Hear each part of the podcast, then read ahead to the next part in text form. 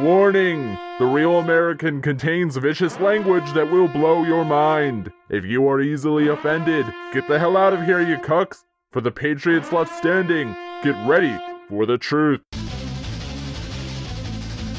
Now, here he is, author of the book How Liberals Are Literally Cancer, Sean Vicious.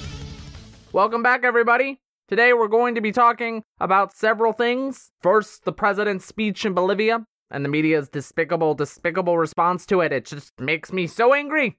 Next, we're going to discuss Google's attempt to censor conservative influencers on YouTube, including my friend B Rod. I love you, B Rod. And if we have time, we'll talk about this new law coming through Congress. The important one. You know the one I'm talking about. But real quick, today's show is brought to you by Zuka Sharp, the nation's premier rocket launcher distributor. You and I both know that self defense is important, but in nine states, anti Second Amendment laws sponsored by the cancerous Democrats prohibit you from purchasing a rocket propelled firearm. It's crazy! What's this country coming to? When the terrorists finally bring their jihad over from New York, how is your family supposed to defend itself, huh? This is exactly what Nancy Pelosi wants. Wake up, people. Luckily, Zuka Sharp has figured out how to navigate all those pesky government regulations so you can buy a missile launcher anywhere in the country. Whether you're trapped in hippy dippy California or in freedom loving Texas, Zuka Sharp is for you. Go now and enter the promo code FREEDOM to get 15% off. It helps keep the lights on here and keeps your family safe all at the same time. Zuka Sharp, we're not overkill, we're over prepared. Now that we got that social duty out of the way, let's get this started. Last night, as you know, President Trump gave a speech while in Bolivia that attacked the failing New York Times for leaking the alleged P tape. I say allegedly because, like Donald Trump said on Twitter this morning, this video is a load of bullshittle, which was not a typo of the word bullshit, but a clear signal to all those in the know that the president will not be belittled by all this shitty fake news. I don't have any evidence to back that up, but come on, it's clear to me. An unemployed 28 year old that doesn't have a degree in journalism. Type in the truth of bullshittle into YouTube, and a video will pop up that will educate you on everything Trump is trying to tell us, but can't. That's what we should really be focusing on, not this P tape nonsense. This P tape is not in any way real, but even if it were, it's the fake New York Times and the Democrats that are the true monsters here. What's on that P tape clearly depicts an intimate act between someone that looks like the president and a sex worker. Yeah, that's what they're called now, apparently. Sex workers, not prostitutes or wives. I'm kidding, of course, ladies. A little locker room talk there. To the 22% of my audience that is made up of real American women. The only whores here are the Democrats who are sharing the personal details of a man who may or may not be the president.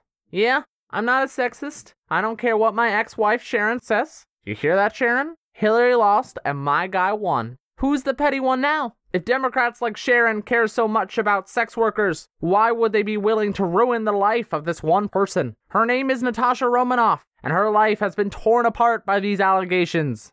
Ah, my producer has just let me know that Natasha Romanoff will be writing a tell all book where she admits to the allegations. We don't know enough right now, but it would not surprise me at all if she had been coerced into doing this. Just another woman dragging Trump through the mud. That whore. I could spend here all day talking about how angry I am about Democrats and their mistreatment of women, but we have to move on. That wasn't a distraction, I'm just bad at segues. Our next story is how Google, I'm oh, I'm sorry, Alphabet, is blocking conservatives on social media. Many of my friends have been blacklisted from YouTube and other social media recently. This very podcast has been demonetized, and I do not know the fucking reason why. We are a wholesome show that just wants to tell the truth about the government and how it's controlled by Jewy people that want to manipulate you into loving socialism which I will repeatedly use interchangeably with the word communism, even though they are separate concepts.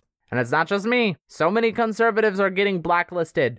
White's alright Ben. Feminism is cancer Stan. Not date rape James. These are all warriors trying to spread the truth, and they are being censored left and right, but overwhelmingly from the left, simply for having the gall to say what no one else has the courage to. Even the black ones are getting censored. How can they get banned? They're black. The worst of it is my friend B Rod, though the liberal fake fake media has falsely branded him a leader of the alt right. B Rod, or Benjamin Chapman, is far from a Nazi. If anything, he believes in the free market principles that the socialist Nazis were fighting against. Nothing Nazi about him. He just thinks there should be a peaceful ethnic unmixing of whites and blacks. And while I might not agree with him on everything, I will fight to your death to ensure his right to free speech. And what has Alphabet done? They have blocked him for a few hundred or so videos, all of which have been clearly misinterpreted. His 17 part series on neogenetics was a goddamn masterpiece.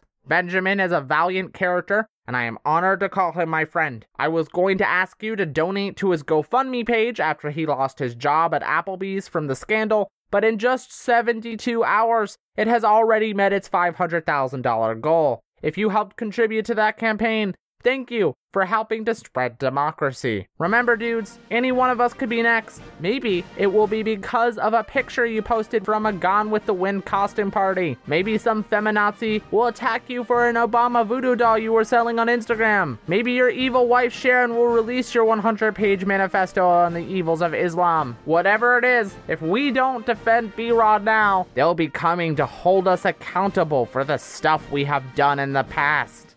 Finally, we were supposed to now talk about the new border immigration law going through Congress. The law would give the president undisputed authority to govern the border and all immigrants rightfully captured there. But we have appeared to run out of time. I'll cover that next time. Maybe. A final word from our sponsor. This video was also brought to you by ExxonMobil, ensuring American energy independence since 2018. There won't be any oil crisis on our watch. ExxonMobil, making America energized again. That's all for today. I have been banned on Twitter, but you can find me on Google Plus. I'll see you tomorrow. In the meantime, keep freedom alive, brothers. Hey, it's Alex here, the person who played Sean Vicious in this episode of Every Podcast Ever, the show that makes fun of a new podcast or format every week. This week, I was making fun of conservative radio. Specifically, this episode was an amalgamation of Savage Nation, The Sean Hannity Show, and The Dan Bongino Show. I did not pronounce that right, but I sort of don't care. Please do not listen to any of them, they're pretty terrible. If you liked what you've heard in this episode, then be sure to rate us positively on whatever platform you're listening to us on. It really does help with the rankings. Every podcast ever is a series under my brand, Alex Has Opinions. Find us on Instagram, Twitter, and Facebook. We will be returning in two weeks. If you're a real American, you will stay tuned. Till then, have a great rest of your week and God bless America.